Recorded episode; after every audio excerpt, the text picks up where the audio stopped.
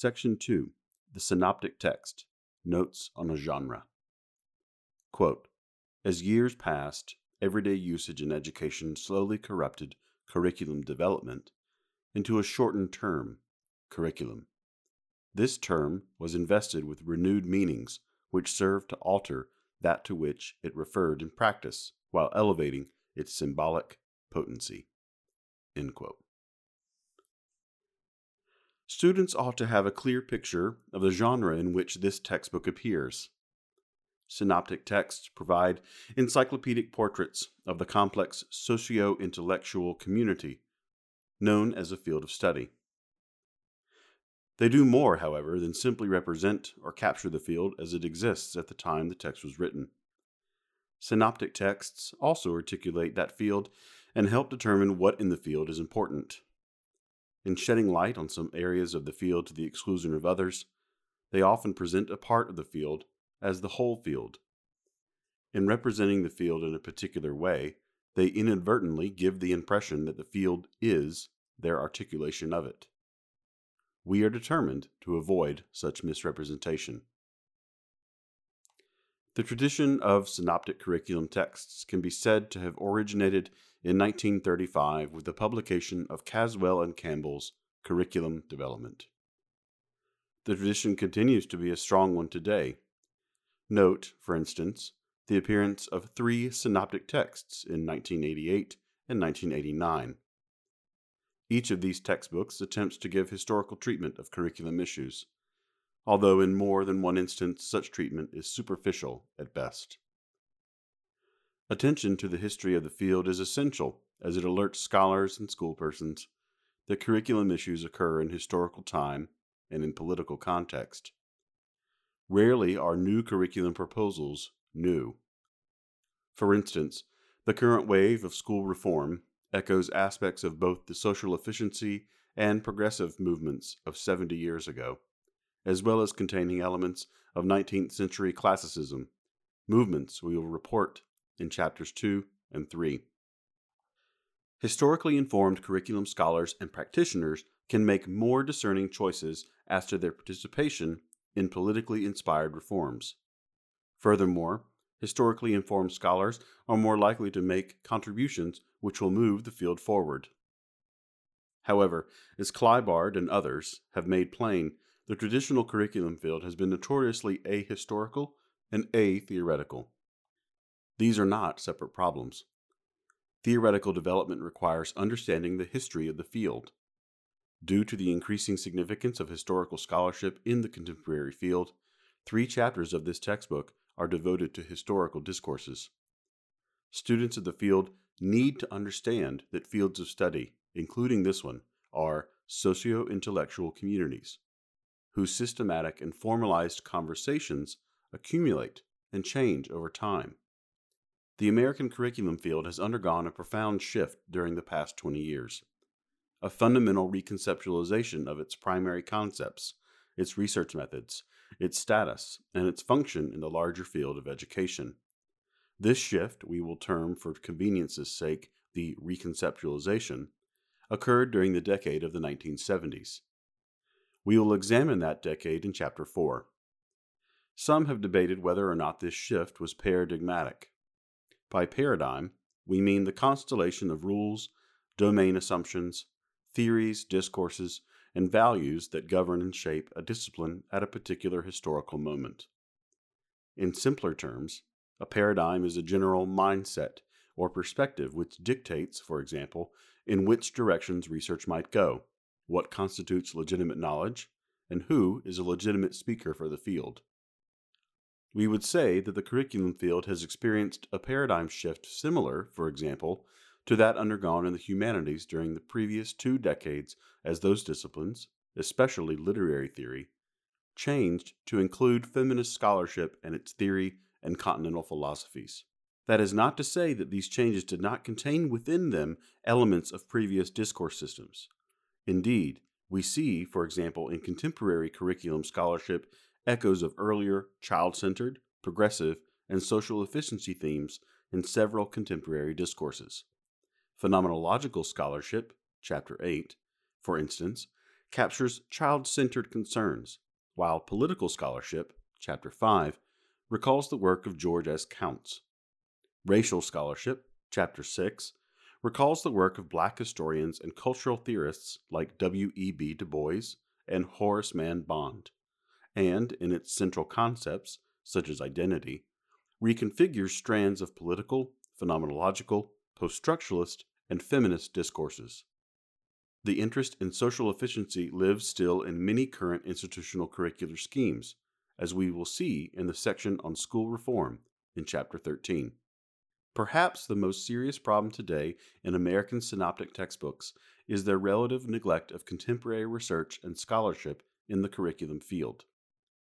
Few textbooks available now, William Schubert's curriculum, Perspective, Paradigm, and Possibility, is a relative exception, seek to portray the contemporary field with any degree of comprehensiveness. Comprehensiveness means having the attribute of comprising or including much of large content or scope. It also is characterized by mental comprehension, that which grasps or understands. While several curriculum textbooks mention scholarly developments since 1970, these developments receive insufficient attention. Even state of the field issues of scholarly journals, issues which attempt to assess the progress of the field, remain partial. How can we account for this irresponsible neglect of contemporary discourses? We believe the answer has to do in part with the paradigm shift of the 1970s, in which the American field was reconceptualized from a field preoccupied with curriculum development to the contemporary field in which understanding curriculum is the central aspiration. Such a shift does not occur without pain and anger. Why? When a field shifts from one major paradigm to another, many scholars are left with allegiances to concepts no longer pertinent there is a temptation to ignore contemporary developments and to retreat into a nostalgia for the field no longer present. Daniel and Laurel Tanner's History of the School Curriculum is an example. This book is an excellent, if truncated, history of the field, as it fails to record the paradigm shift of the 1970s. But for many scholars who have come of age during or after the reconceptualization, 1969 to 1979, it is not simple allegiance to the past which is to blame for ignoring the present. It is ideological commitments and the political struggle for ascendancy in the field still in formation. However, for those curriculum specialists whose intellectual coming of age occurred during the earlier paradigm of curriculum development, it is not ideological commitment that clouds their vision. For these often older scholars, the reconceptualization was experienced as a personal rebuke. Generational conflict is not, we noted, the only reason for the failure to treat the field of curriculum comprehensively. Ideological and intellectual commitments sometimes lure scholars away from impartiality and comprehensiveness to narrowness and dogmatism. Political scholars have been criticized for ideological insularity. Phenomenological and post structuralist scholars sometimes view their traditions as complete in themselves. Feminist scholars sometimes regard gender as traditional Marxists viewed the means of production, the fundamentally constituent element of all understanding. While we cannot hope to persuade ideologues to treat all major contemporary discourses with fairness, we can make the effort to do so. In this textbook, we work to present impartially each of these sectors of scholarship we aspire to point to common ground, maybe a common faith, in which different traditions and understandings can contribute to a comprehensive and inclusive understanding of the present stage of the American curriculum field. Such a project cannot, we believe, be likened to the authoritarian tendencies of so called master narratives, which pretend to establish final truth. See Chapter 9. Rather, we are engaged in an effort to present a detailed portrait of the field in which dissenting and disparate voices and traditions, grounded in history, can contribute to a more profound understanding of the contemporary curriculum field. Such an understanding would contribute to an improvement of the nation's schools if current power arrangements would permit curriculum theorists sufficient influence. The schools, to a considerable extent, are now in the hands of politicians, textbook publishers, and subject matter specialists in the university. Additionally, schools are, of course, subject to the great social and cultural problems of the day. Our influence as curriculum specialists, while potentially important, is in reality modest, as we shall see in greater detail later in this chapter. Indeed, it is reasonable to conclude that education professors are no more responsible for the present condition of the nation's schools than are business school professors for the state of the American corporation or professors of political science for the state of American politics. Probably education professors did have more influence on the workings of the school in the past than they do today, as Philip Jackson's seminal essay on this subject implies. Seventy years ago, during the time of Bobbitt, Kilpatrick, and Dewey, education professors did appear to exercise more influence on large scale curriculum development projects than it is possible to imagine today. In this regard, Daniel and Laurel Tanner observe, in understated terms, what they characterize as the teacher's shrinking space. Quote, the role of teacher as curriculum maker, they note, has not been reflected in public policy making in recent history. Quite so. Of course, conflicting conceptions of curriculum have meant that various specialists worked in different directions, sometimes at cross purposes, thus undermining each other's efforts. However, politicians, parents, and socioeconomic forces, such as the mass immigration of 1890 to 1930 or the Great Depression, have probably always been more powerful in influencing the character of schools than have the curriculum proposals advanced by professors of education. John Dewey, the most important American philosopher of education, is said to have exerted little influence on educational practice in his day despite public controversies accompanying the progressive education movement. Particularly since the 1970s, the influence of curriculum generalists has been limited. In fact, this limitation can be cited as one catalyst for the reconceptualization of the American curriculum field in the 1970s. The traditional field, curriculum development. Perhaps because curriculum specialists did have greater access to the schools in the past, or at least wrote as if they did. Their concerns were more focused on curriculum development in and for the schools. Their writing tended to be addressed to elementary and secondary teachers and administrators, as some writing still is. Relatively speaking, there was little sense of developing a field devoted to accumulation of knowledge and to the enhancement of understanding, a field at once theoretical and historical. Mauritz Johnson expressed succinctly this core idea of the traditional field. Quote, the majority of educationalists, education practitioners, and scholars active in curriculum reforms are oriented toward improvement rather than understanding, action and results rather than inquiry. End quote. This focus upon the school curriculum and its incremental improvement delimited the horizon of the traditional field. Consequently, we observe that the paradigm of the traditional field was curriculum development. Other scholars, such as Laurel Tanner, employ the term paradigm in reference to the Tyler rationale specifically. Others would seem to regard this period as pre paradigmatic. The use of the term paradigm seems to us not entirely unreasonable to refer to the reconceptualization. A review of the synoptic texts published during this early period roughly 1920 to 1980, reveals their preoccupation with curriculum development. From the 1920s, W. W. Charters's curriculum construction is illustrative. From the 1930s, H. L. Caswell and D. S. Campbell's curriculum development.